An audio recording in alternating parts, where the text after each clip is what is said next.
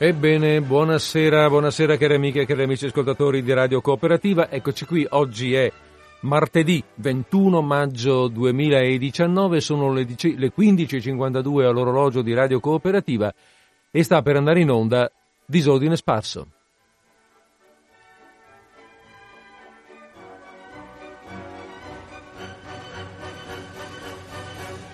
E con questo pieno d'orchestra noi ci fermiamo, fermiamo la musica e diamo voce alla parola. Allora abbiamo detto le 15.52, ancora le 15.52 all'orologio di, disordine, di Radio Cooperativa.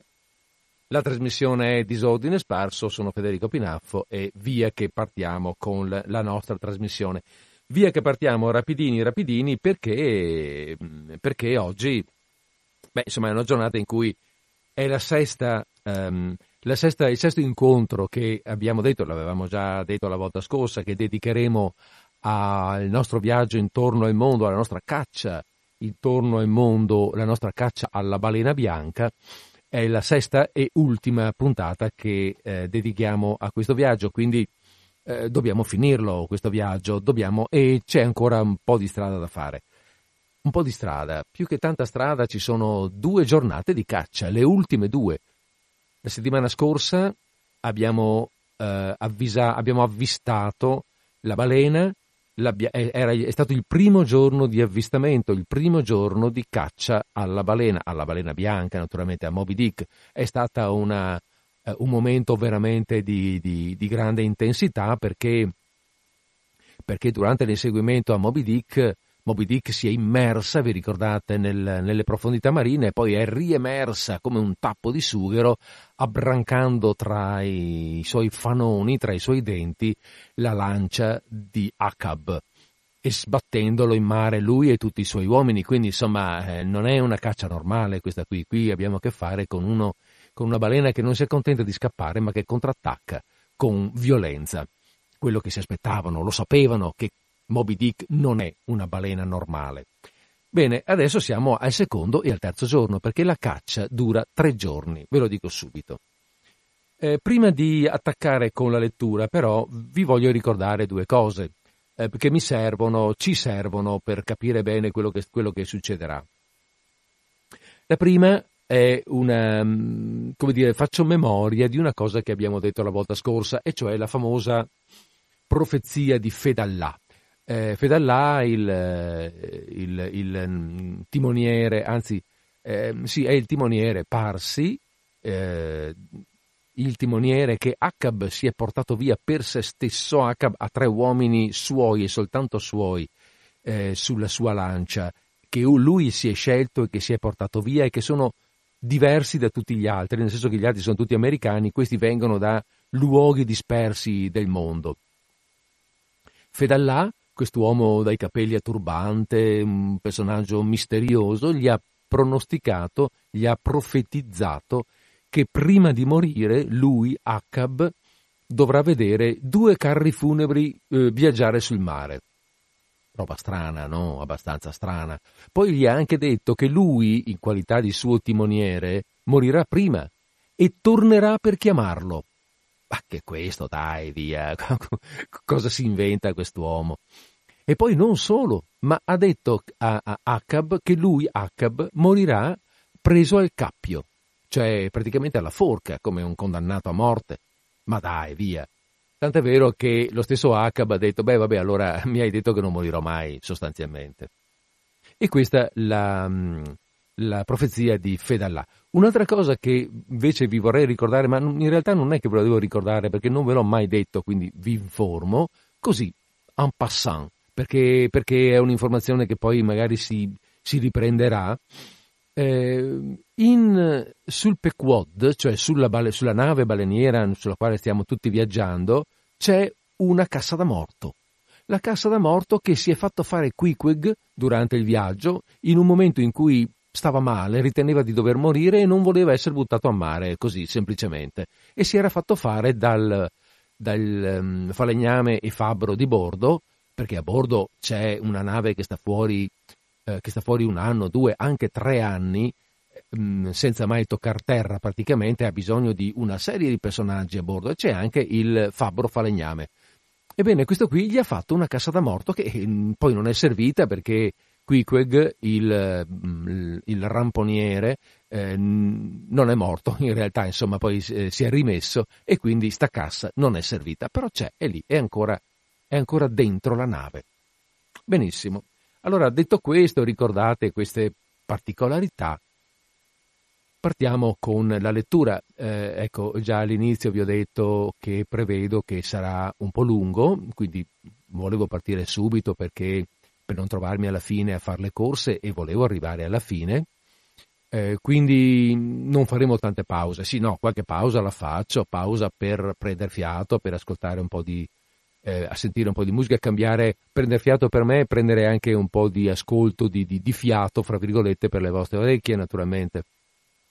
Però ecco soltanto questi intermezzi. Eh, soltanto alla fine, se, se vediamo che il tempo ci basta, potremmo eventualmente scambiare due chiacchiere insieme. Intanto voi ascoltate la storia. Ehm, dunque, sono le 15.58 in questo momento, va bene, allora io direi che parto con eh, una musica di sottofondo? Ma sì, dai, partiamo con un po' di musica di sottofondo che va sempre bene, un po' di musica puoi mettere. Partiamo da qui e fra un po' partiamo con il secondo giorno di caccia a Moby Dick.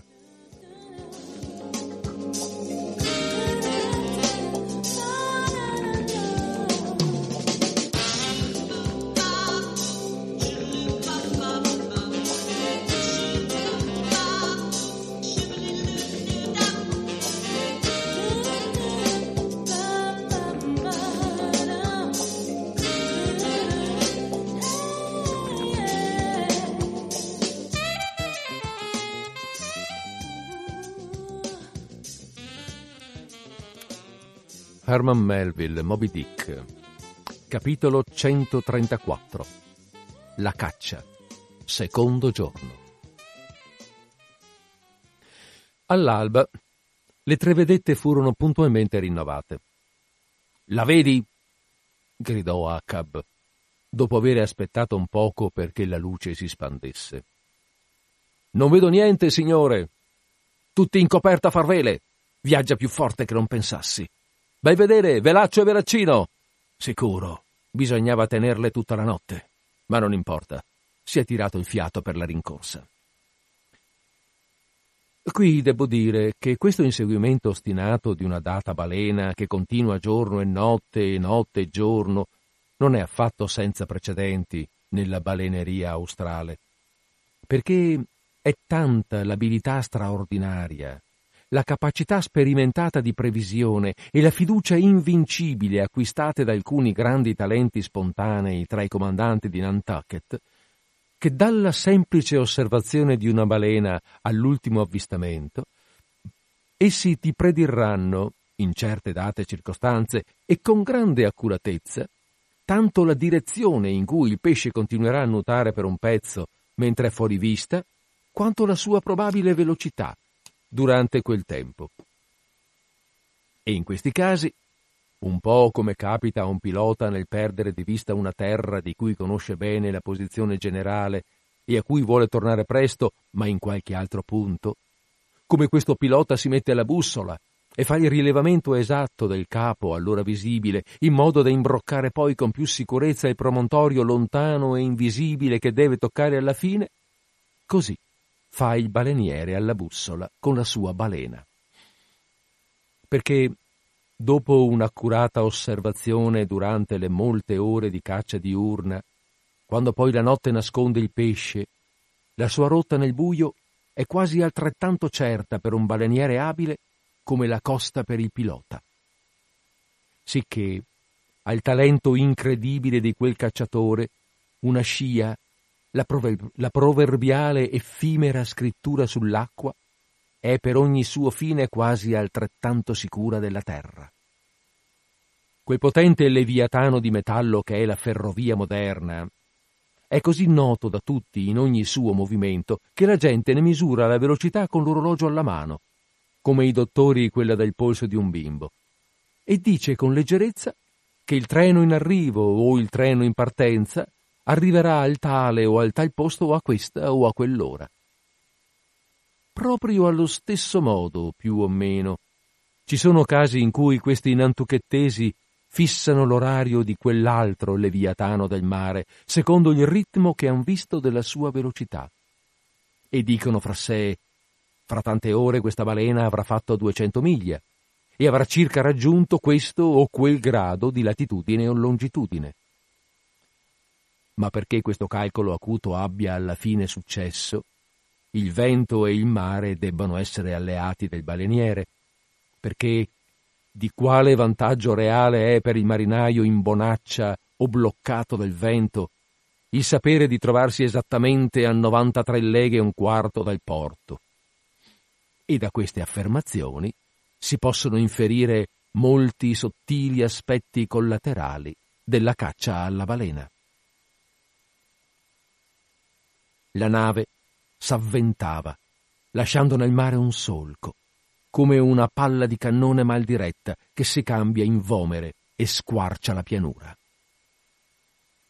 Sangue d'una balena! gridò Stubb. Ma questa velocità del ponte ti monta per le gambe e formicola nel cuore. Siamo in gamba, io e il bastimento. Ah, ah, mi prenda qualcuno e mi butti in mare di schiena perché mondo boia. Ho la schiena che fa da chiglia. Ah, ah, certo non lasciamo polvere. Laggiù, soffia, soffia, soffia, dritto a prua. Fu il grido dalle teste d'albero. Sicuro, sicuro, sbraitava Stab. Lo sapevo, non puoi sfuggire. Soffia, spaccati il buco, balena, hai il diavolo dietro. Soffia la trombetta, spellati pure i polmoni. Acab viene a chiuderti il rubinetto del sangue come il mugnaio che serra la chiusa sulla corrente e Stab non faceva che parlare per tutta la ciurma.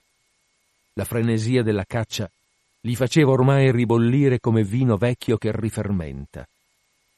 E se prima qualcuno era giallo per paura o presentimento, ora si faceva spavaldo, non solo per, per il timore sempre più forte di Acab, ma perché quelle paure erano vinte e messe in rotta da ogni lato, come timide lepri di prateria che si sperdono davanti al balzo del bisonte. La mano del destino aveva ghermito quelle anime, e i pericoli eccitanti del giorno prima, la tortura di quella notte d'attesa, il modo deciso, temerario, cieco e incurante con cui la nave selvaggia balzava dietro la sua preda in fuga, tutto ciò aveva trascinato i loro cuori. Il vento, che faceva grosse pance delle vele, e spingeva avanti la nave con braccia invisibili ma irresistibili. Il vento pareva il simbolo di quella forza latente che li rendeva schiavi di quella corsa. Erano un uomo solo, non trenta. Perché come l'unica nave che li conteneva tutti, anche se fatta di cose tutte contrarie, quercia, acero e pino, ferro, pece e canapa, pure fondeva ogni cosa in un solo scafo compatto che s'avventava alla meta, equilibrato e diretto dalla lunga chiglia centrale.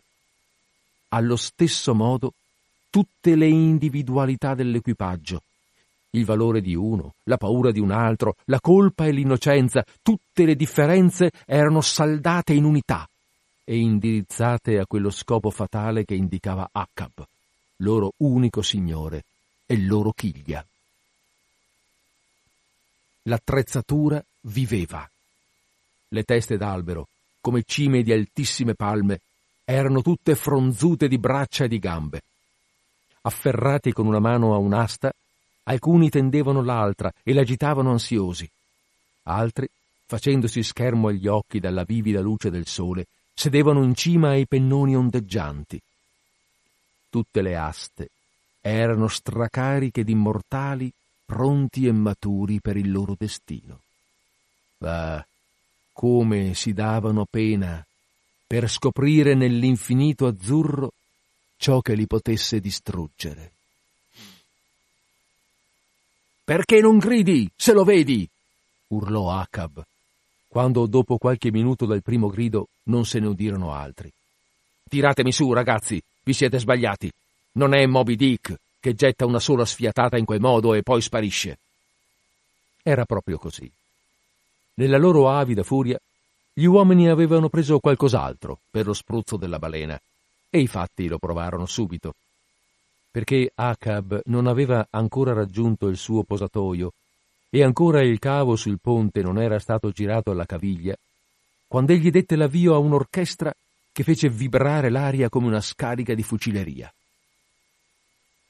Si udì il grido trionfale di trenta polmoni di cuoio, mentre, molto più vicino del posto della presunta sfiatata, a meno d'un miglio a prua, Moby Dick balzò tutto quanto in vista. Perché la balena bianca, questa volta, rivelò la sua vicinanza non col pacifico sgorgo di quella misteriosa fontana che aveva in testa, non con calme e indolenti sfiatate, ma col fenomeno molto più stupefacente del salto. Emergendo con tutta la sua velocità dai più lontani abissi, il capodoglio scaglia così la sua intera massa nel puro elemento dell'aria e accatastando una montagna accecante di spuma indica la sua posizione alla distanza di più di sette miglia. In quei momenti le onde lacere e irose che si scrolla di dosso paiono la sua criniera. In qualche caso questo salto è il suo gesto di sfida. Laggiù salta! Laggiù salta!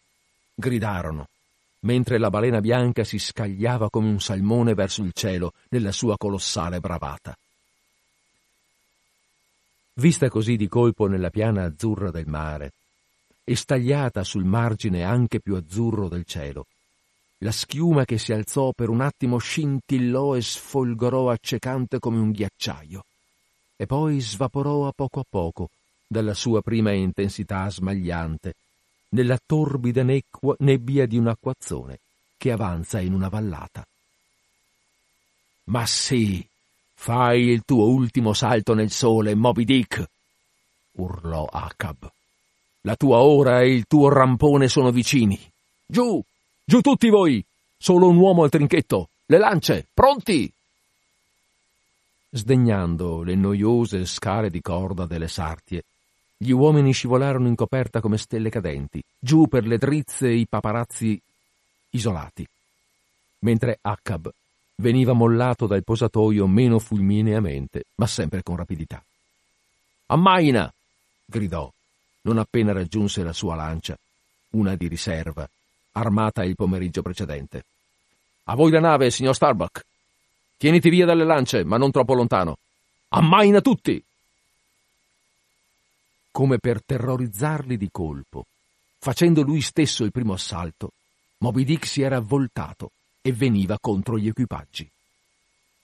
La lancia di Acab era al centro ed egli, incitando i suoi uomini, disse che avrebbe preso la balena di testa, cioè vogando dritto alla fronte, cosa non insolita, perché entro un certo limite questa tecnica nasconde gli assalitori alla vista laterale del pesce ma prima di poter raggiungere quel limite, e quando ancora tutte e tre le lance gli stavano chiare davanti come i tre alberi della nave, la balena bianca, buttandosi avanti in una schiuma tremenda, piombò quasi in un lampo, per così dire, tra le barche, con le mascelle aperte e la coda che sferzava, offrendo battaglia terribile ad ogni lato. E senza curarsi dei ramponi che le venivano scagliati da ogni lancia, parve soltanto attenta ad annientare una per una le tavole di cui quelle erano fatte. Ma, manovrate abilmente, voltate di continuo come cavalli addestrati nel campo, le barche per un po' le sfuggirono, benché a volte soltanto per lo spessore di un asse, mentre per tutto il tempo l'urlo disumano di Acab lacerava tutte le altre grida.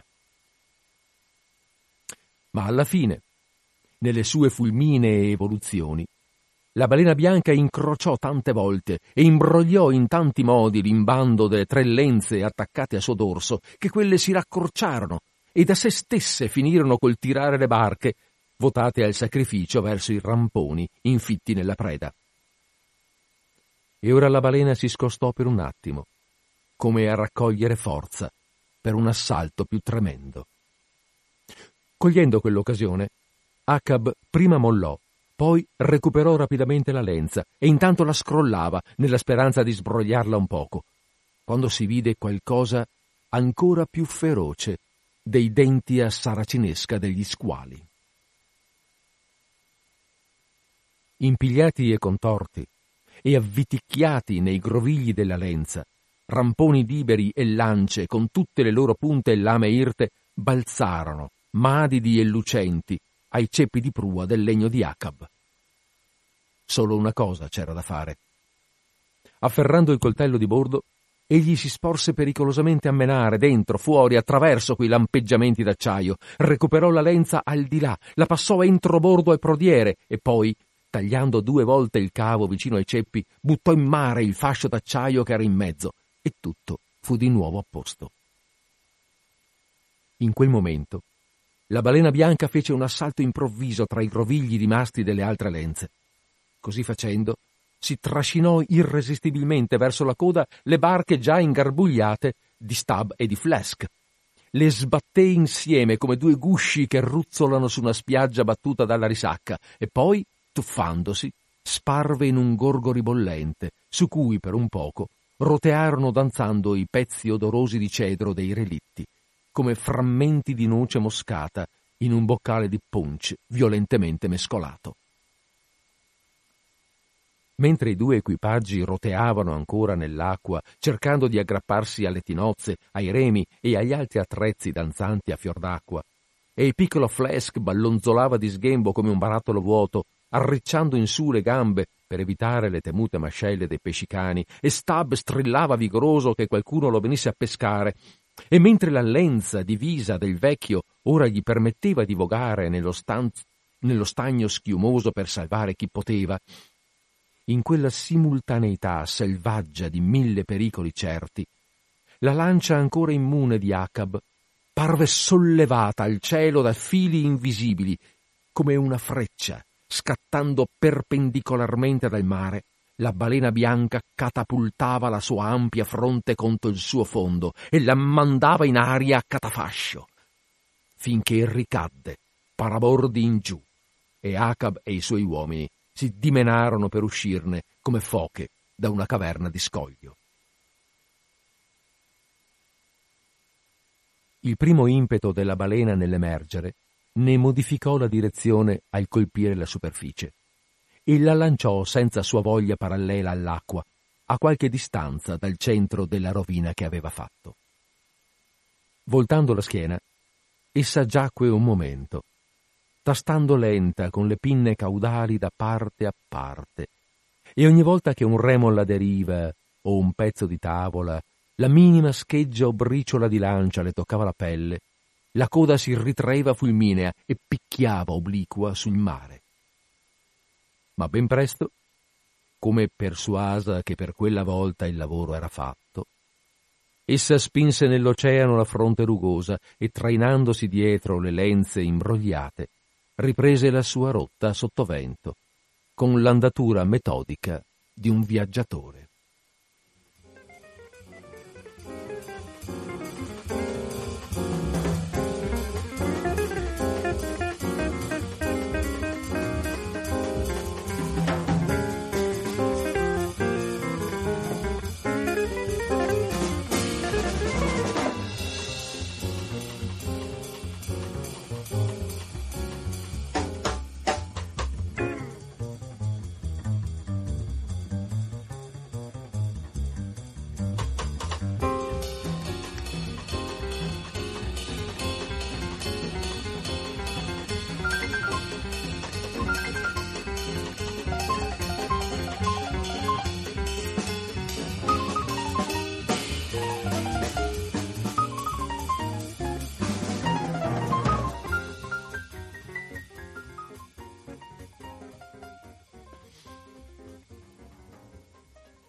Come la volta precedente, la nave, avendo seguito allerta tutta la battaglia, venne di nuovo dritta alla riscossa e calata una barca raccolse i marinai, le tinozze, i remi galleggianti e tutto quello che si poteva afferrare e li depose al sicuro in coperta.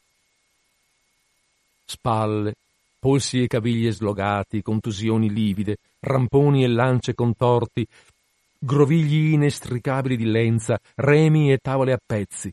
Di questo c'era un po' di tutto. Ma nessuna disgrazia fatale, o perlomeno seria, parve toccata a nessuno.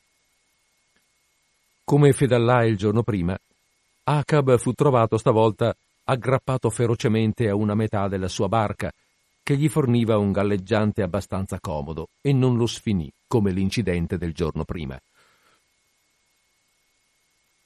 Ma quando fu aiutato a salire in coperta, tutti gli occhi gli si piantarono addosso, perché, invece di reggersi da solo, continuava a sostenersi a metà alla spalla di Starbuck, che finora era stato il primo ad assisterlo. La gamba d'avorio gli era stata strappata, lasciando solo una scheggia corta e aguzza. Sì, sì, Starbuck. Fa piacere appoggiarsi qualche volta. Chiunque sia che s'appoggi. Magari il vecchio Acab si fosse appoggiato più volte. La ghiera non ha retto, signore, disse il carpentiere facendosi avanti. Ci avevo lavorato bene a quella gamba. Ma niente di rotto, spero, signore, disse Stab con sincera premura. Sì, invece, tutto spaccato a pezzi, Stab, lo vedi? Ma anche con un osso rotto, il vecchio Acaba è illeso. E io non considero nessuna di queste mie ossa vive di un briciolo più mia che non fosse quest'osso morto che ho preso. Non c'è balena bianca o uomo o diavolo che possa neanche sfiorare il vecchio Acab nel suo essere vero e inaccessibile. Può uno scandaglio toccare quel fondo? Un albero graffiare quel soffitto? Arriva, oh! Da che parte? Dritto sottovento, signore! Barra sottovento allora. Di nuovo, forza di vele, voi della nave, giù le altre lance di riserva e armate! Signor Starbuck, andate, fate l'appello agli equipaggi. Lascia prima che ti aiuti fino alla murata, signore. Oh, oh, come mi punge ora questa scheggia maledizione! Che l'anima in del capitano debba avere un secondo così vigliacco. Come signore. Il mio corpo, dico, non te. Dammi qualcosa per bastone. Lì, quella lancia rotta and- andrà bene. Fa l'appello. Certo non l'ho ancora visto. Per Dio non può essere. Si è perso? Presto, chiama qua tutti. Ma il sospetto del vecchio era giustificato. Fatto l'appello degli uomini, il Parsi non c'era. Il Parsi! gridò Stab. Deve essere rimasto preso. Il vomito nero ti strangoli. Correte tutti, arriva! Sotto, in cabina, il castello, trovatelo! Non è perduto, non può essere! Ma presto tornarono con la notizia che il Parsi non, rius- non si riusciva a trovare. Ah sì, signore, disse Stab, preso nei grovigli della vostra lenza. M'era parso di averlo visto andar sotto. La mia lenza! La mia lenza! È morto allora morto. Che senso ha questa piccola parola? Che campana a morto vi suona che il vecchio Acab trema come fosse lui il campanile? E anche il rampone. Smuovete quel mucchio lì. Lo vedete? Il rampone nuovo, ragazzi, quello della balena bianca. Ma no, no, no, maledetto idiota, con questa mano l'ho gettato. È nel pesce. Arriva, oh! Tienila il gancio. Presto, tutti ad armare le lance, raccogli i remi ramponieri, i ferri, i ferri, più su il controvelaccio, una tesata alle scotte, barra oh, alla via, alla via per l'anima tua. Girerò dieci volte attorno questa sfera infinita, sì, e mi ci tufferò dentro, ma la voglio ammazzare. Gran Dio, mostrati un solo istante, gridò Starbuck. Mai, mai la potrai prendere, vecchio. In nome di Cristo, smetti! È peggio che la pazzia di un demonio. Due giorni di caccia, due volte ridotto a pezzi, la tua stessa gamba strappata ancora una volta, sparita la tua cattiva ombra, e tutti gli angeli buoni ti coprono di avvertimenti. Che altro vuoi? Dobbiamo continuare a inseguire questo, spes- questo pesce assassino finché non affoga l'ultimo uomo? Dovremo farci tirare da lui in fondo al mare? O farci trascinare all'inferno? Oh sì, continuare la caccia è un'empietà e una bestemmia. Starbuck. Ultimamente ti ho sentito vicino in modo strano. Da quando tutti e due abbiamo visto, lo sai che cosa, ognuno negli occhi dell'altro. Ma in questa storia della balena, la tua faccia deve essere per me come la palma di questa mano, un vuoto, senza voce e forma.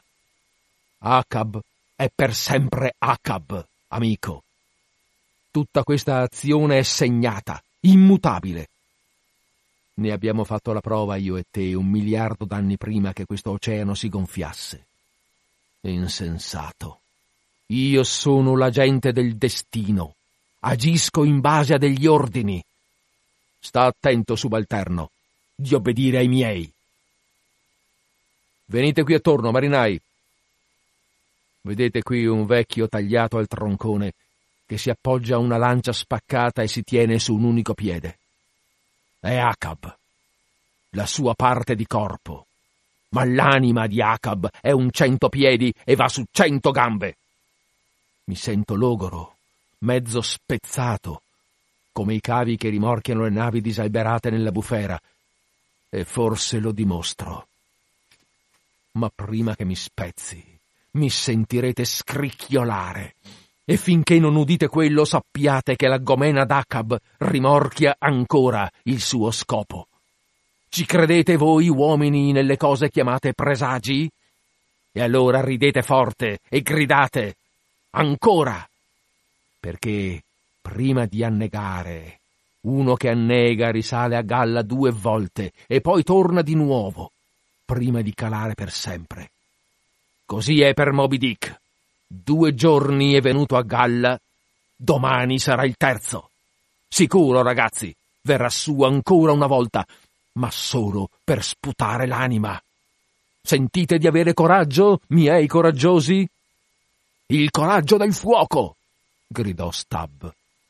Sì, un coraggio meccanico, brontolò Acab. Poi, mentre gli uomini andavano a prua, continuò a brontolare le cose chiamano le cose chiamate presagi. E ieri ho detto la stessa cosa a Starbuck, lì, a proposito della mia lancia rotta. Oh, con quanto coraggio cerco di scacciare dal cuore degli altri ciò che è ribadito così forte nel mio. Il Parsi. Il Parsi. Morto. Morto e lui doveva andarsene per primo. Però doveva riapparire prima della mia morte. Come può essere? Questo sì che è un indovinello da scombussolare tutti gli avvocati, rinforzati dai fantasmi di tutta una stirpe di giudici. Mi picchia il cervello come il becco di un falco. Ma lo risolverò, lo risolverò. Quando calò il crepuscolo, la balena era ancora in vista sottovento. Così, di nuovo, fu ridotta la vela e tutto andò più o meno come la notte prima. Solo il picchiare dei martelli e il ronzio della mola si udì fin quasi all'alba e i marinai sudarono al lume di lanterne ad attrezzare al completo e con cura le lance di riserva e ad affilare armi fresche per l'indomani. Intanto con la chiglia spezzata del relitto di Acab, il carpentiere gli fece un'altra gamba. E Acab, come la notte prima, se ne stette piantato nel portello col cappellaccio sugli occhi. Col suo sguardo nascosto, da elitropio, che per l'ansia anticipava sul proprio quadrante e si volgeva a oriente per il primissimo sole.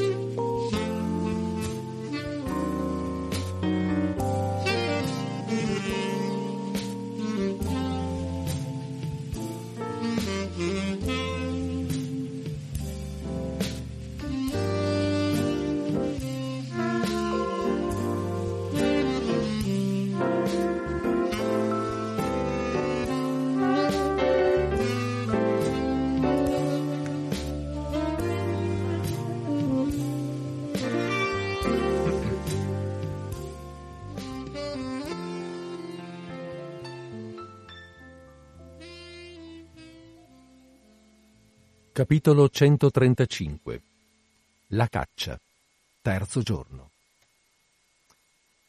Il mattino del terzo giorno albeggiò limpido e fresco e ancora una volta la solitaria vedetta notturna alla testa di Trinchetto ebbe il cambio da mucchi di vedette diurne che punteggiarono ogni albero e quasi ogni asta.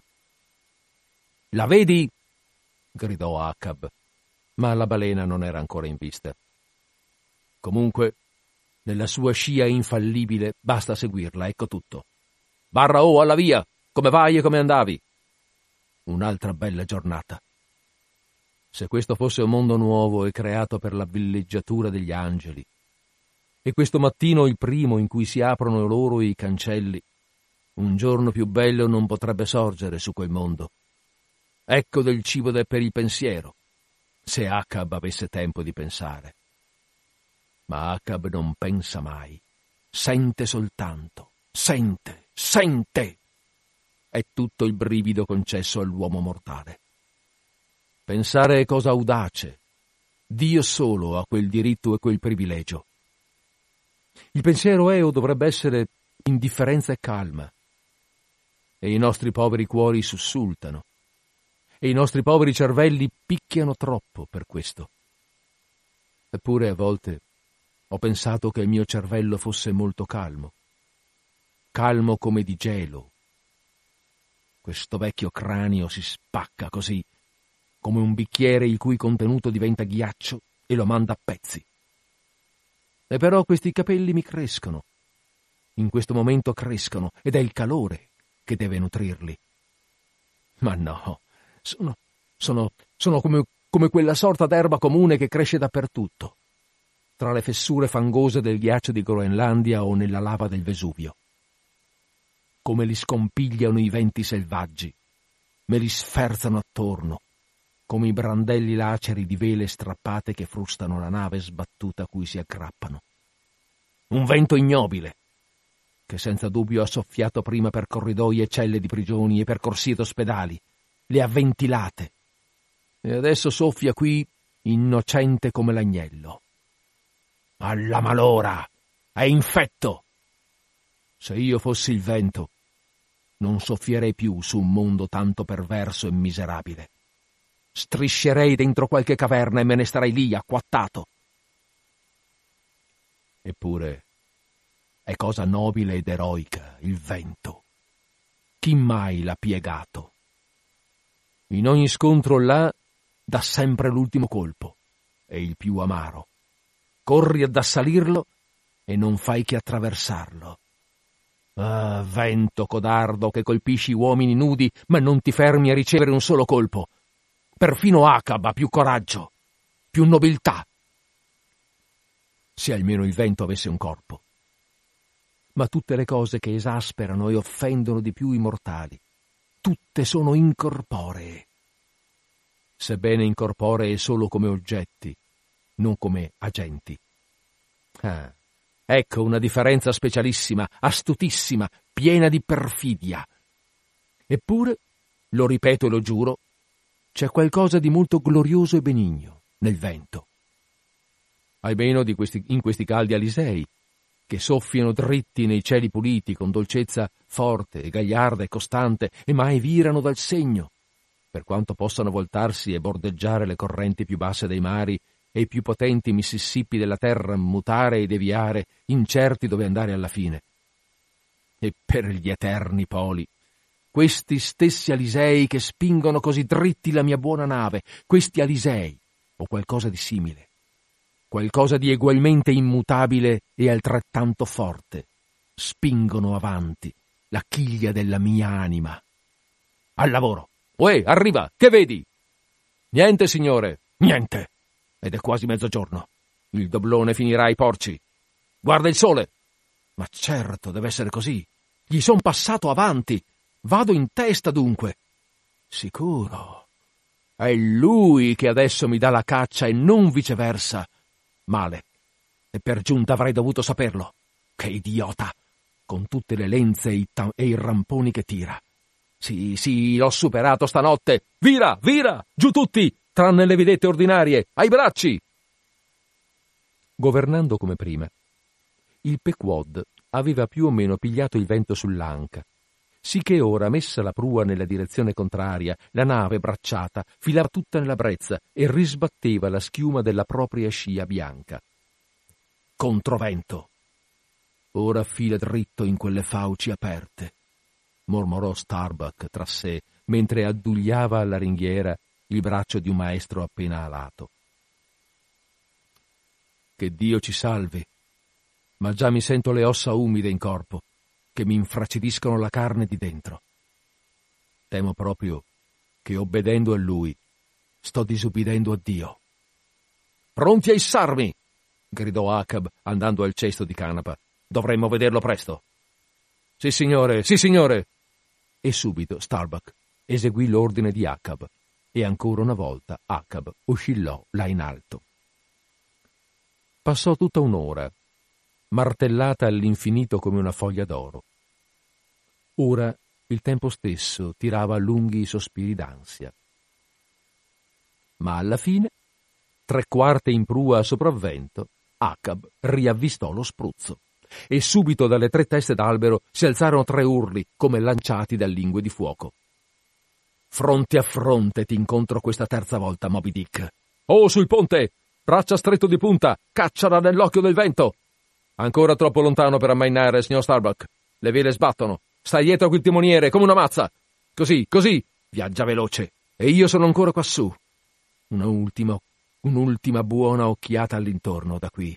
C'è ancora tempo. Uno spettacolo antico, molto antico, eppure in un certo senso così nuovo. Sicuro.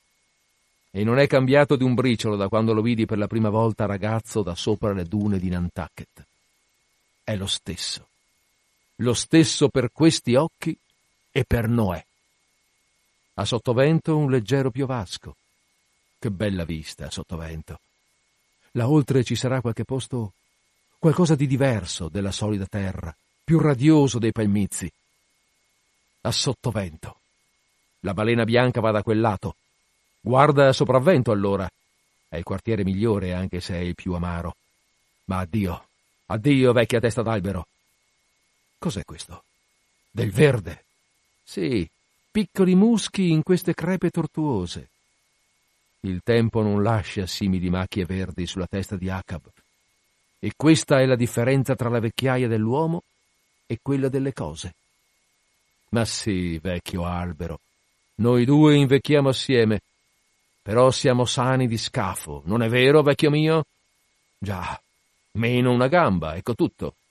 Per Dio, questo legno morto sta meglio della mia carne viva, in ogni senso. Non c'è paragone.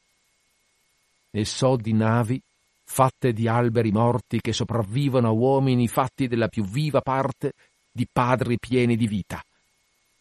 Cos'è che disse? Che comunque se ne sarebbe andato prima, per farmi da pilota, eppure l'avrei visto di nuovo. Ma dove? Forse che avrò gli occhi in fondo al mare, supponendo che io scenda quella scala infinita? E se per tutta la notte me ne sono allontanato, dovunque sia successo? Ma sì, sì, come tanti altri hai detto la verità orribile su te stesso, Parsi. Quanto ad Acab, hai tirato corto. Addio, testa d'albero. Fa buona guardia alla balena mentre non ci sono. Riparleremo domani, anzi stasera, quando la balena bianca sarà allungata lì sotto, legata testa e coda. Dette la voce, e ancora guardandosi attorno scese a piombo fendendo l'aria azzurra del ponte. A tempo debito le lance furono ammainate, ma Acab, mentre dritto a poppa nella sua scialuppa pendeva sul punto di scendere, fece un cenno all'ufficiale, che dal ponte reggeva uno dei cavi di Paranco, e gli disse di fermare. Starbuck. Sì, signore. Per la terza volta la nave dell'anima mia comincia questo viaggio, Starbuck. Sì, signore, è quello che avete voluto. Qualche nave salpa dal porto e poi è perduta per sempre, Starbuck. È vero, signore. Triste, ma vero. Qualcuno muore col riflusso, qualcuno con la bassa marea e altre quando è alta. E ora mi sento come un'ondata che è tutta un pettine di schiuma, Starbuck. Sono vecchio. Qua la mano, Starbuck. Le mani si incontrarono e fecero presa con gli occhi, la colla, le lacrime di Starbuck. Capitano, capitano, cuore nobile, non andare, non andare. Guarda, è un uomo di coraggio che piange. E pensa quanto mi costa doverti pregare per questo. Cala! urlò Acab scostando il braccio dell'altro. Attento all'equipaggio! In un attimo la lancia virava sotto poppa. I pesci cani! I pesci cani! Gridò una voce dal basso oblò di cabina. Padrone, padrone, torna indietro! Ma Acab non sentì niente, perché in quel momento anche lui urlò e la barca balzò avanti.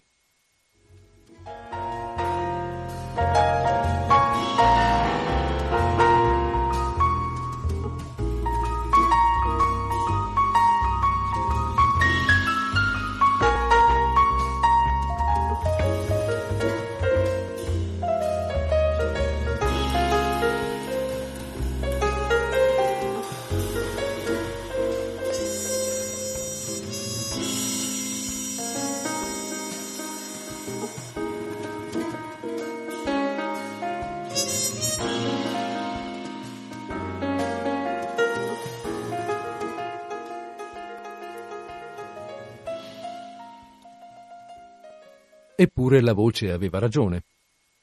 S'erano appena staccati dalla nave che un nugolo di pescicani, saliti apparentemente dalle acque buie sotto lo scafo, azzannarono astiosi le pale dei remi ogni volta che si tuffavano in acqua e in questo modo scortavano a morsi la barca. È cosa che capita spesso alle lance baleniere in quei mari pullulanti di squali. E questi animali a volte hanno l'aria di seguirle per lo stesso istinto che in Oriente fa librarsi gli avvoltoi sopra i vessilli dei reggimenti in marcia. Ma quelli erano i primi pescicani veduti dal Pequod dal primo avvistamento della balena bianca. E fosse il fatto che l'equipaggio di Acab era tutto formato di barbari giallo tigre, che hanno la carne più olente al naso dei pescicani, e questa si sa è una cosa che a volte li attrae, o comunque sia, i pesci parevano seguire quella barca senza dar noia alle altre.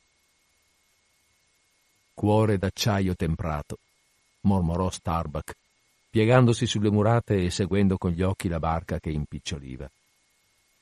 Hai ancora tanto coraggio da squillare a quella vista, ammainare la chiglia in mezzo ai pescicani affamati e andartene seguito da quelli, a caccia con gole aperte. È proprio il terzo giorno, quello decisivo. Perché quando passano tre giorni in un solo inseguimento frenetico, certo il primo è mattino, l'altro è mezzogiorno e il terzo la sera, è la fine di tutto, comunque vada a finire. Oh mio Dio! Cos'è che mi trapassa e mi lascia quieto come un morto, eppure in attesa? Inchiodato in cima a un brivido. Cose che saranno mi nuotano davanti, come vuoti contorni e scheletri. Tutto il passato mi pare buio. Mary, cara, mi svanisci alle spalle in una luce pallida. Mio figlio, mi sembra di vedere solo i tuoi occhi diventati così azzurri. I problemi più astrusi della vita mi sembrano chiarirsi ma in mezzo si buttano nuvole. Si avvicina la fine del viaggio. Mi si piegano le gambe, come a uno che ha camminato tutta la giornata. Il cuore batte sempre. Scuotiti, Starbuck, basta, muoviti, muoviti, parla forte, arriva, oh! Vedi la mano di mio figlio sulla collina? Ah, sono pazzo, arriva! Occhio alle barche, tieni in vista la balena! Oh, lassù, caccia via quel falco, guarda che becca! Strappa il mostravento! E indicò la bandiera rossa che svolazzava il pomo di maestra. Ah, se la porta via! Dov'è ora il vecchio? Lo vedi questo, Acab? Sventura! Sventura! Le barche non s'erano allontanate di molto quando, a un segnale dalle teste d'albero, un braccio teso all'ingiù, Acab sebbe, seppe che il pesce si era tuffato. Ma volendogli essere accanto alla prossima emersione, continuò a remare un po' di fianco al bastimento. L'equipaggio, attonito, manteneva il più profondo silenzio e le onde di prua martellavano contro lo sperone che avanzava.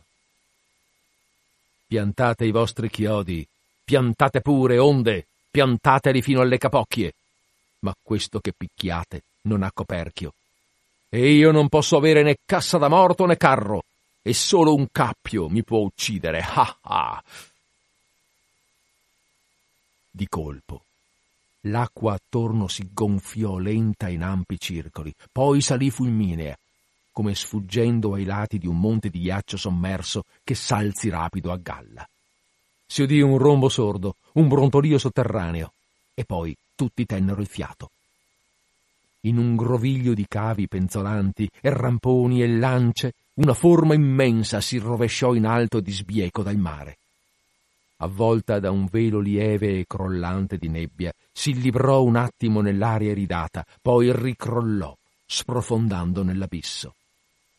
Schizzate in aria per trenta piedi, le acque splendettero un istante come fasci di fontane, poi, rompendosi, scesero in un rovescio di faville, lasciando intorno la superficie schiumante come latte fresco attorno al tronco marmoreo della balena. Sotto! urlò Acab ai rematori. E le barche scattarono avanti all'assalto.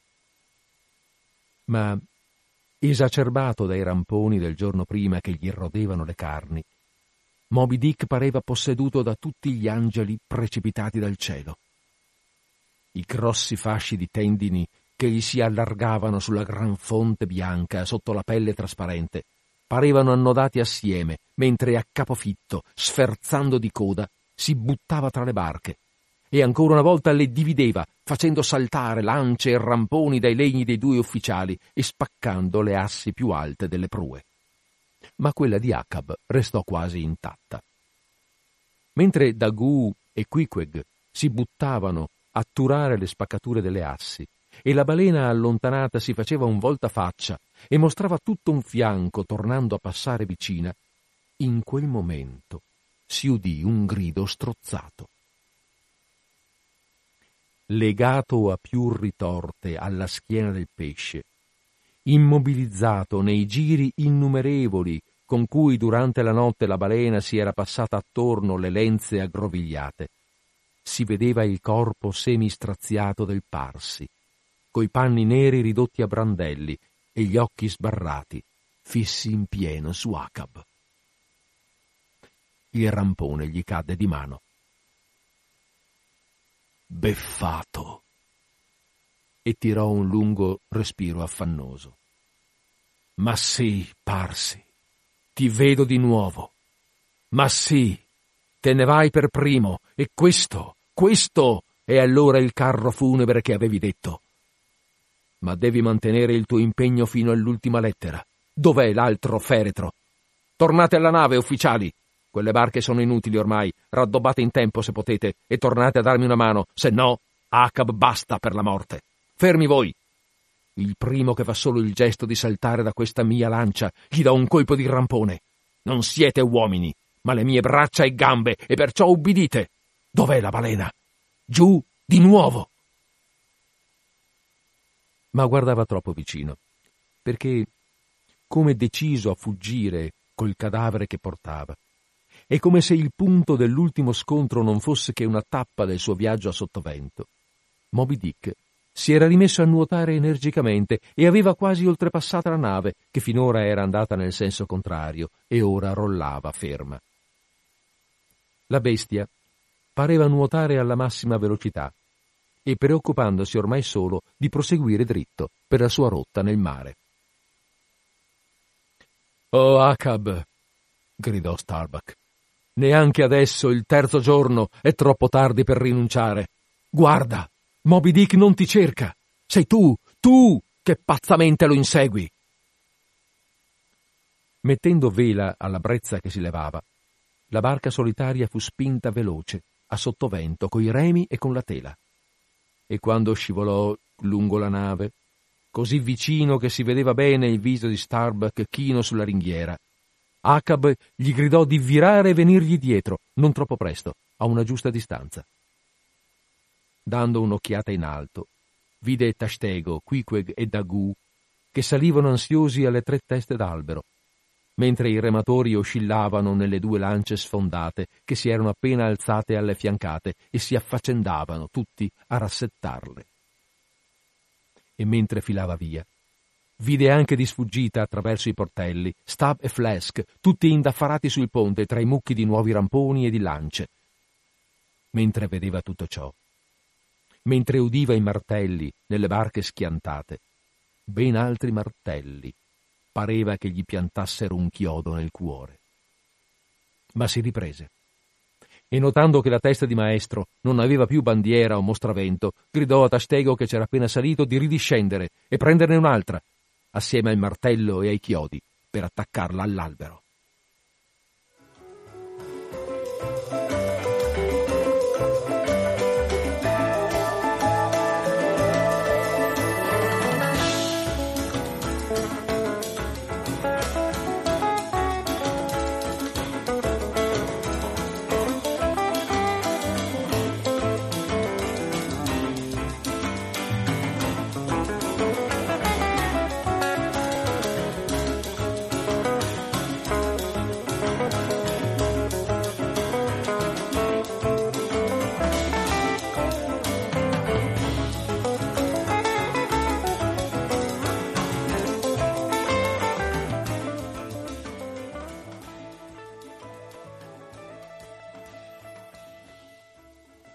Fosse stremata da tre giorni di continua caccia e dalla resistenza delle pastoie che si tirava dietro, o fosse per una sua celata doppiezza e malizia, comunque sia, ora la balena bianca cominciava a rallentare la corsa, come appariva dal rapido incalzare della lancia.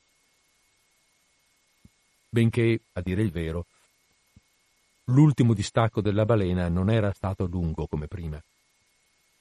E sempre, mentre Acab filava sulle onde, quei pescicani spietati gli venivano dietro e con tanta pertinacia si stringevano alla lancia e così spesso mordevano i remi che le pale si ridussero tutte rosicchiate e intaccate e quasi a ogni tuffo perdevano piccole schegge nel mare. Non fateci caso. Quei denti non fanno che offrire nuovi scalmieri ai vostri remi. Arranca! È un appoggio migliore, la bocca del pesce, invece dell'acqua che cede. Ma, signore, a ogni morso il piatto delle pale si va più piccolo. Dureranno abbastanza. Arranca! Ma chissà, mormorò, se questi pescicani nuotano per fare un banchetto sulla balena o su Acab. Forza, forza! Così, in gamba ora, siamo vicini! Il timone! Prendi il timone, fatemi passare! E mentre parlava, già due rematori lo spingevano verso la prua della barca in corsa. Infine, mentre il legno con una virata filava parallelo al fianco chiaro della balena, questa parve stranamente disinteressarsi al suo arrivo, come fanno le balene talvolta. E Acab era ormai dentro alla fumosa nebbia alpina che, emessa dallo sfiatatoio, si avvolgeva intorno alla sua gobba, grande come il monte Monadnock. Tanto vicino le arrivò e piegando indietro il corpo e alzando in aria le braccia distese per dare equilibrio, scagliò il rampone feroce e la sua più feroce maledizione dentro l'odiata balena. Mentre acciaio e maledizione affondavano fino al manico, come succhiati in un pantano, Moby Dick si contorse di fianco, rollò spasmodicamente contro la prua e senza aprirvi falla inclinò così di colpo la lancia che se non fosse stato per l'orlo del capobanda a cui s'era aggrappato, Acab sarebbe finito in acqua un'altra volta. Ma al colpo, tre rematori, che non avevano previsto l'istante preciso del lancio e perciò erano impreparati ai suoi effetti, furono sbalzati fuori. E però caddero in modo che, in un attimo, due di essi si riafferrarono al capo di banda e alzandosi al suo livello sulla cresta di un'onda si ributtarono in barca di peso, mentre il terzo cadeva senza rimedio a poppa, ma sempre a galla e nuotando.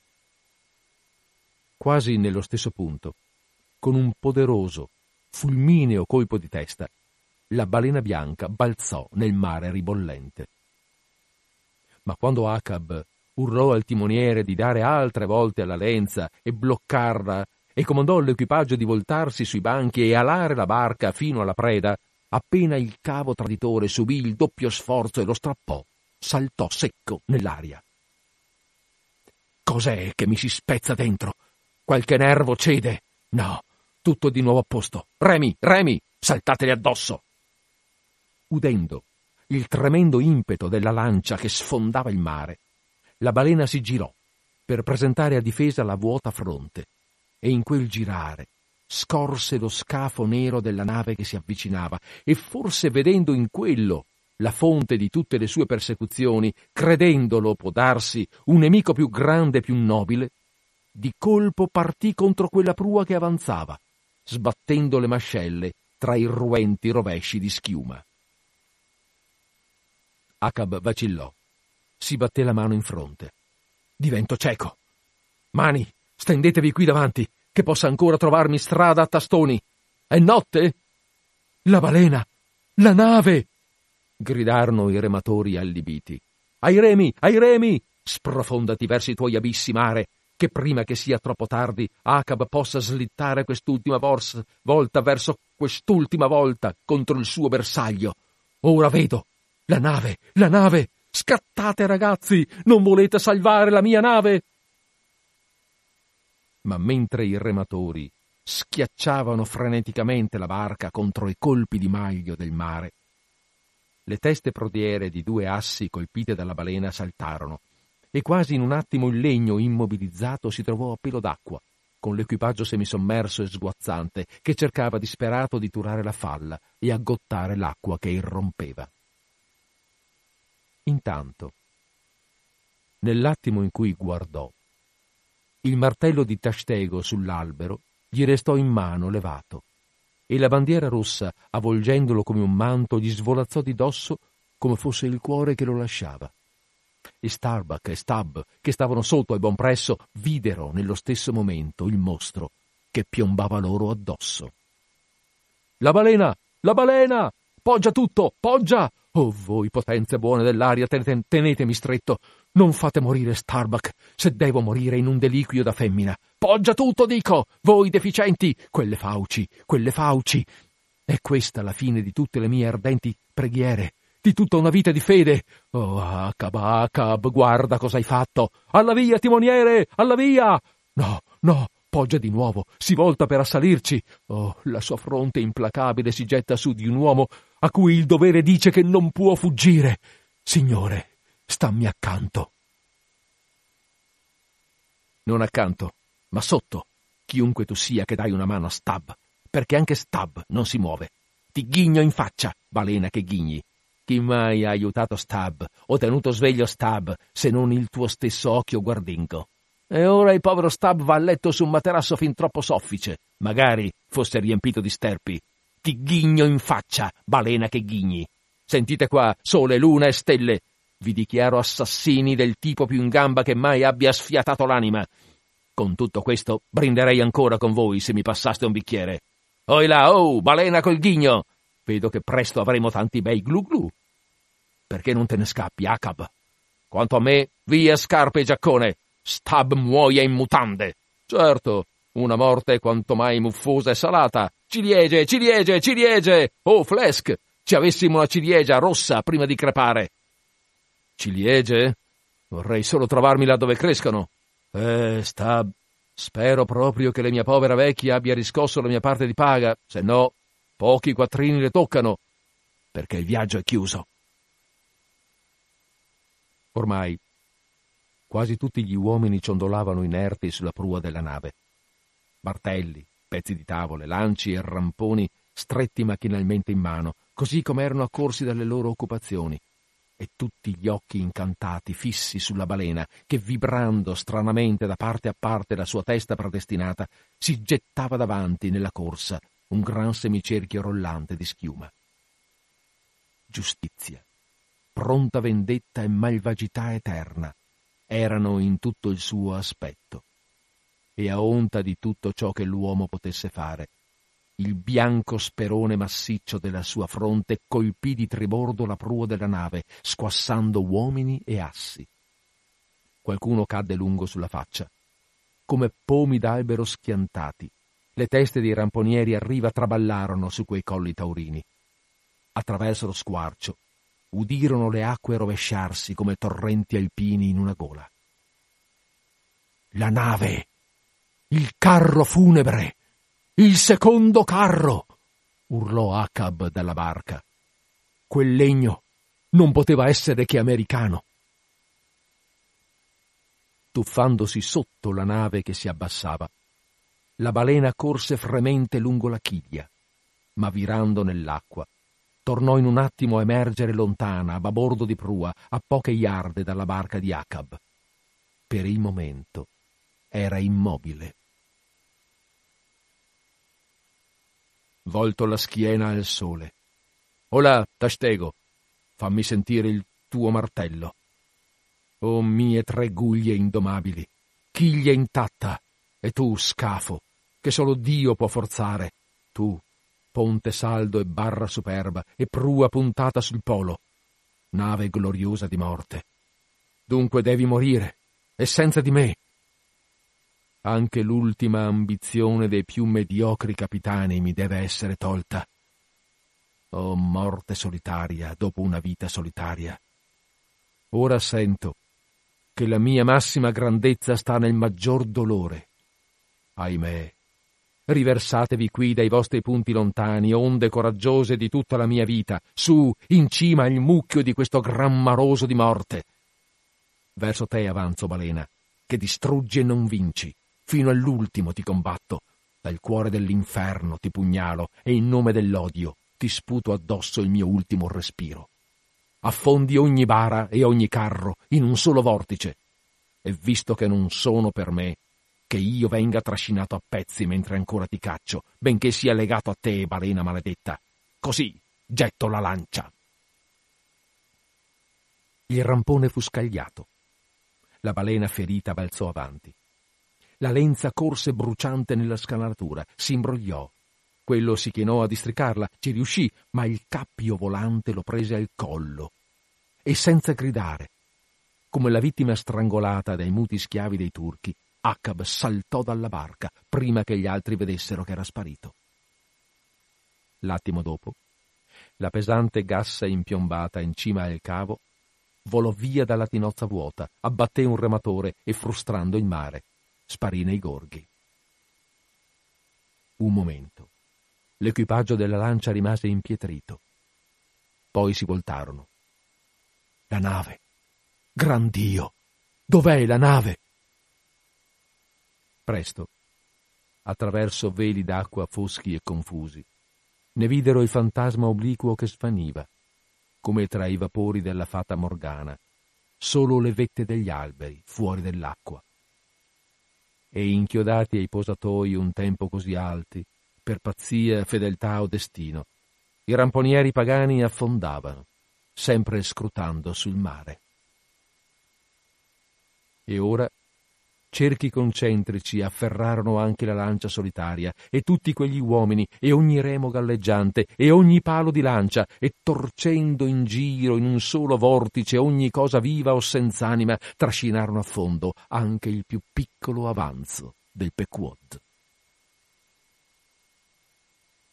Ma mentre le ultime ondate si rovesciavano fitte sulla testa sommersa dell'indiano all'albero maestro, lasciando ancora visibili pochi pollici della cima e lunghe iarde fluttuanti della bandiera che sventolava quieta, con ironica armonia, sui cumuli d'acqua distruggitori che ormai quasi sfiorava, in quel momento un braccio rossiccio e un martello si alzarono nell'aria, piegati all'indietro, nell'atto di inchiodare sempre più salda la bandiera all'albero che sprofondava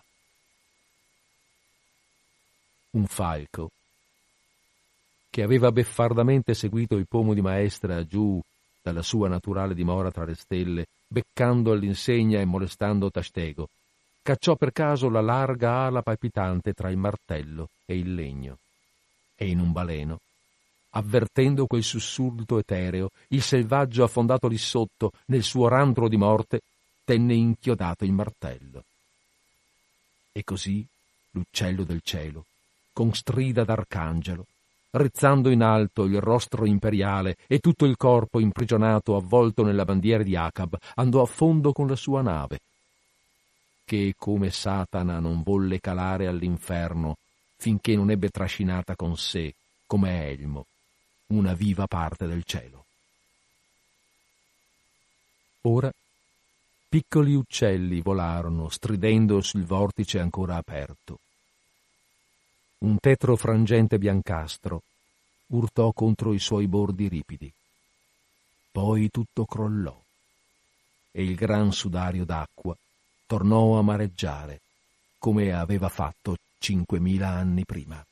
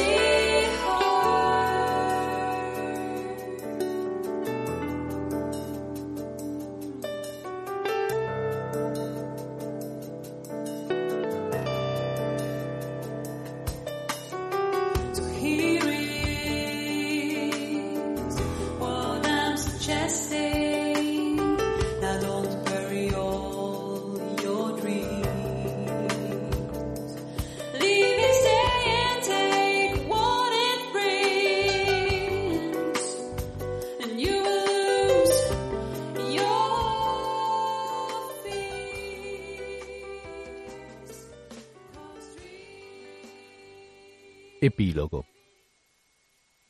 E io sono scampato solo per informartene. Giobbe. Il dramma è finito. Perché allora qualcuno si fa avanti? Perché una persona scampò al naufragio. Successe che dopo la sparizione del Parsi, io fui quello che i fati destinarono a prendere il posto del prodiere di Acab quando questo prodiere assunse il posto vacante. E io fui quello che, quando l'ultimo giorno i tre furono sbalzati in acqua dall'urto, cadde a poppa. Così, galleggiando sul margine della scena che seguì e dominandola tutta, quando il risucchio semispento della nave affondata mi prese, fui allora tirato, ma lentamente, verso il vortice che si chiudeva. Quando ci arrivai si era placato in un pantano di spuma.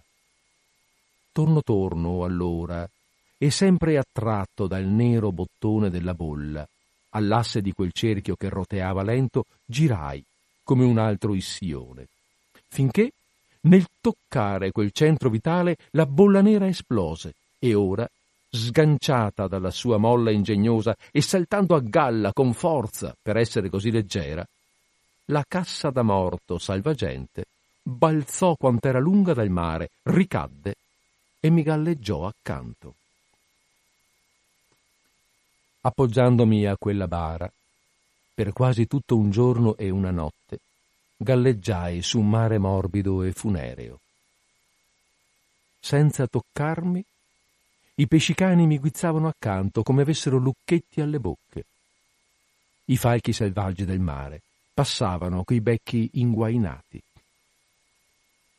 Il secondo giorno una vela mi venne vicina, sempre più vicina, e mi raccolse alla fine. Era la Rachele, che andava bordeggiando e che nel rifare la sua rotta in cerca dei figli perduti trovò solo un altro orfano.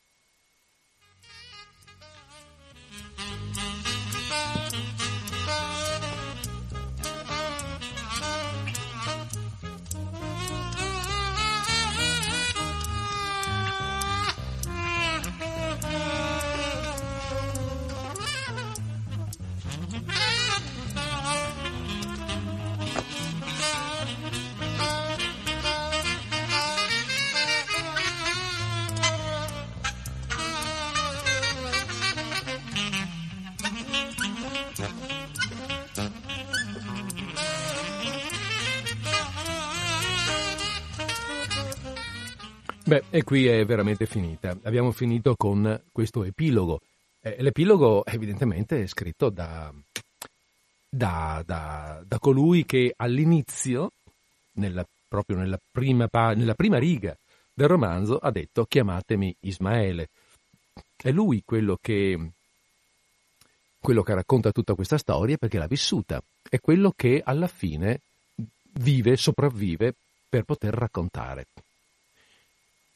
e sopravvive, avete sentito, ironicamente eh, salvato proprio dalla, salvato dalla bara, da quella cassa da morto che si era fatto fare Queequeg, suo amico, fra l'altro, il ramponiere suo amico, per quando temeva di, di dover morire. Poi Queequeg, appunto, abbiamo visto, non è morto e eh, la bara è servita a salvare Ismaele e a permettergli di tornare a casa e di raccontare questa storia. Tornare a casa salvato fra l'altro dalla Rachele, quella nave della quale abbiamo letto eh, in, in un altro incontro, quella nave che cercava il figlio, il figlio perduto del capitano mm, che aveva, mandato, che aveva mandato su una lancia a caccia di una, caccia di una balena e poi, poi non l'avevano più trovata e si erano perduti.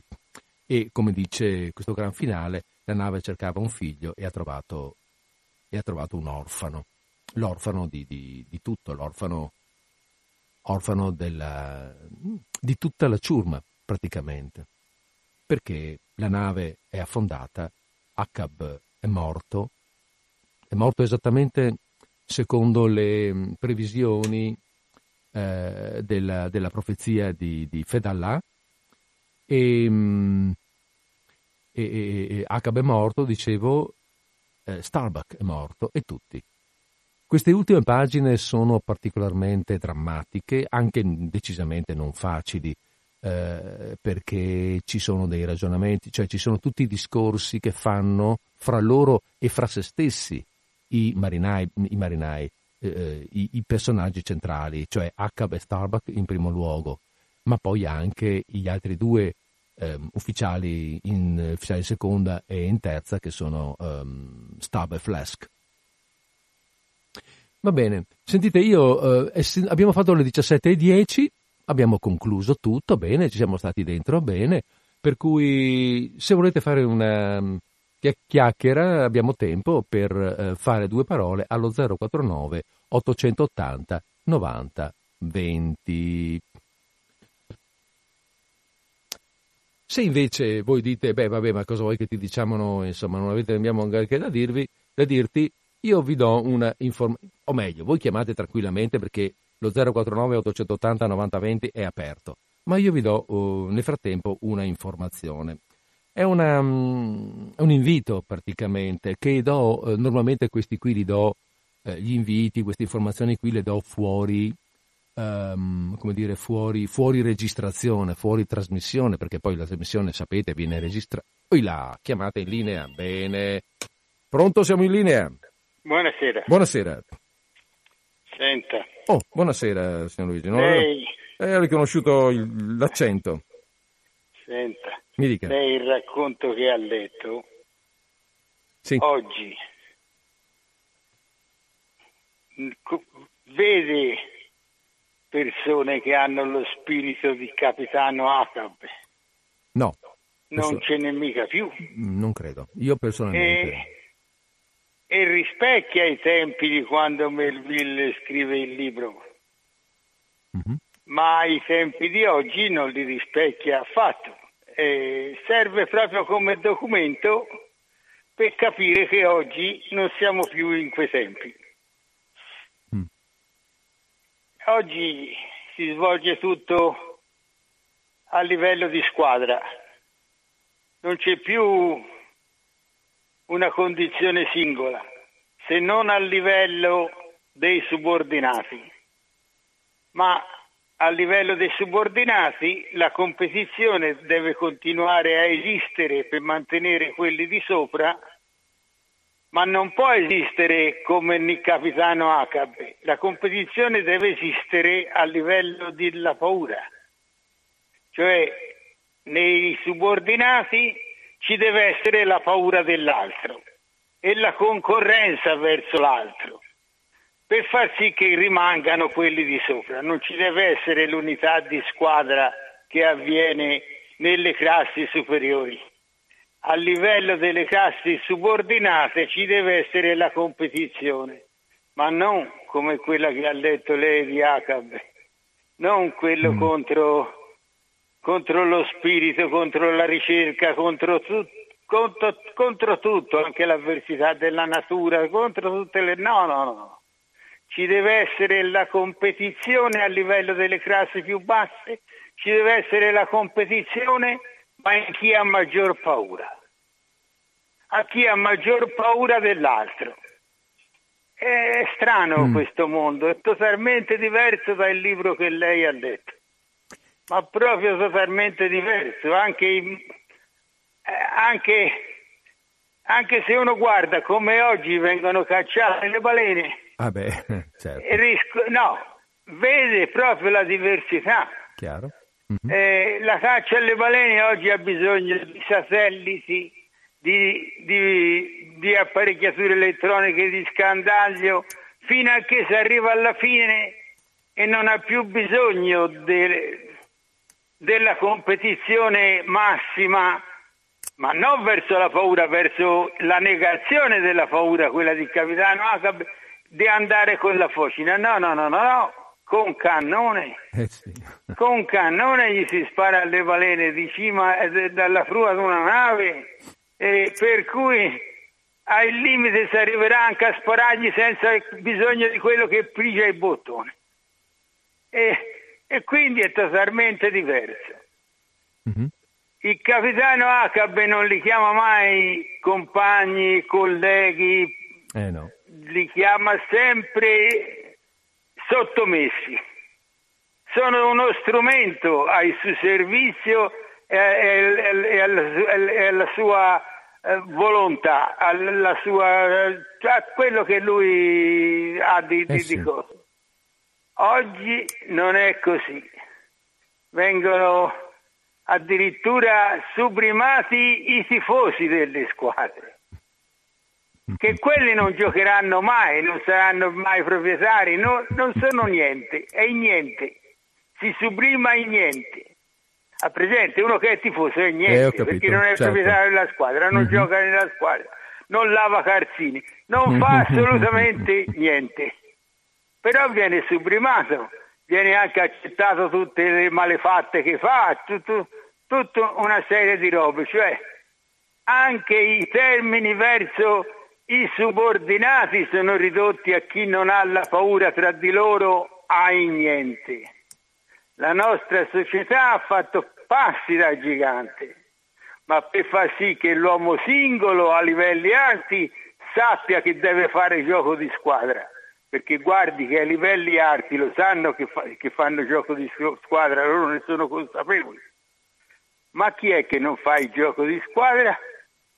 Lo fa i subordinati i subordinati gli, gli viene elevato tutte le aspettative, anche le aspettative minime di concorrenza verso un altro, cioè di essere superiore a un altro ai livelli bassi. Gli viene elevato anche questa, perché a livelli bassi deve essere in concorrenza, ma non per superare il proprio compagno, che a quel momento lì non è più compagno, perché se c'è la lotta per essere superiore non è più compagno. No, no, no, no lui lo deve superare solo nel grado di paura che ha nel fatto di essere soppiantato da qualche altro. Ecco la nostra società. Io la ringrazio Grazie. perché guardi, io il libro l'avevo letto tantissimi anni fa quando ero mm. proprio un ragazzo, sono passati, era un'edizione tradotta da era un'edizione tradotta da Cesare Pavetti, ah, ma sono certo. passati tanti anni e non me lo ricordavo neanche più. Mm. Ma a me, e l'ho chiamata per questo perché mi ha suscitato questo. Beh, mi fa piacere. Il, mm. il libro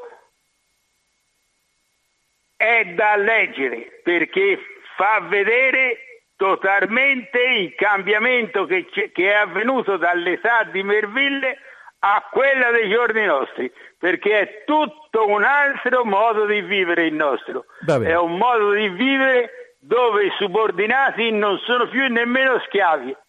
Una parte di essi sono ridotti ai niente. Io la saluto e buonasera. Grazie, buonasera. Buonasera a eh, eh, non, non, riapro la linea perché devo fare una comunicazione, sono già, ormai siamo verso la fine. Ecco, volevo fare solo una piccola osservazione. Eh, mm, questa che è stata espressa adesso dal, dal nostro ascoltatore, beh, insomma, mi fa piacere che abbia chiamato, anche perché eh, è, è, un pensiero questo eh, compiuto legato proprio al, al libro, quindi ognuno di noi può farci sopra il suo ragionamento e magari elaborarlo anche. Io vorrei fare un'aggiunta però ehm, un'aggiunta che mi è stata suscitata così dal, dal, dal, dal pensiero appena espresso. Non, il mondo è cambiato anche da un altro punto di vista. Questi, questi soggetti, queste persone che ci vengono presentate, eh, sono un po' la, tutti eh, la raffigurazione di, un, di una personalità umana profonda, un essere vero, un uomo reale, eh, diretto, sincero, così è, io sono diverso da te e questo sono e questo mostro di essere. Dopodiché, inserito in questa società, agisco in conformità alla situazione nella quale mi trovo, alla, so- alla società nella quale mi trovo, ma io resto me stesso. Mi riferisco in particolare a Starbucks, che deve che sa quali sono i suoi compiti, ma non si vergogna dal dire qual è la sua anima, che non è esattamente quella che vorrebbe Starbucks, che, eh, scusate, che vorrebbe Akab, mi comporto come Akab mi ordina perché io so che devo ubbidire. Akab è il capitano e l'ho accettato il ruolo, ma io dico chiaramente che sono diverso da così. Oggi eh, quello che vince non è l'essere, ma è l'apparire, soprattutto l'apparire. Eh, quel che vale è l'apparenza, sembrare, far vedere di essere, non tanto io sono, ma, ta- ma io faccio vedere che. Eh, è cambiata Ehm, cioè è veramente cambiato un modo di interpretare eh, il mondo che abbiamo attorno. Scusate, qui chiudo, anche perché sono le 17.20 e dovrei veramente chiudere. Due parole soltanto che vorrei che restassero in trasmissione perché eh, così mh, vengono ripetute nella replica di sabato prossimo. Lunedì 27 maggio alle 20.45, lunedì 27 maggio alle 20.45, c'è una c'è come eh, scusate c'è una, eh, diciamo un, incontro, uno spettacolo, un incontro spettacolo nell'ambito di una serie di eh, incontri che Radio Cooperativa cerca di organizzare a scopo di ehm, raccolta fondi. Allora, lunedì 27 maggio alle 20.45 alla Sala Carmeli in via Galileo Galilei 36 a Padova, che è dentro il cortile della scuola Pascoli, c'è spetta- questa conferenza spettacolo che si intitola Cardinale contro Giullare al barco della regina Cornaro, dove si parla di questi personaggi del nostro Rinascimento, la regina Cornaro, questo cardinale che vedremo chi è, questo giullare che vedremo chi è, perché questi due sono contro e perché al barco della regina Cornaro. Spero che la cosa vi possa interessare. Mm, eh, l'autore e interprete è un monologo, è Federico Pinaffo, e, che sono io naturalmente. E, mm, vabbè, insomma, questa è un po' una pubblicità, però eh, non è tanto per la pubblicità che, la, che, lo faccio, che lo dico, ma perché si tratta di un, un invito a tutti gli ascoltatori di Radio Cooperativa per il sostegno appunto della radio. Con questo vi saluto. Ah, non vi do appuntamento per martedì prossimo perché martedì prossimo ehm, non ci potrò essere, ci sarà quindi una registrazione, ma vi do appuntamento a martedì a 15, come si suol dire. Vi auguro una buona conclusione di ehm, giornata, una buona conclusione di settimana e a risentirci allora a martedì a 15 con Disordine Sparso. E vedremo cosa succederà che cosa si farà per allora.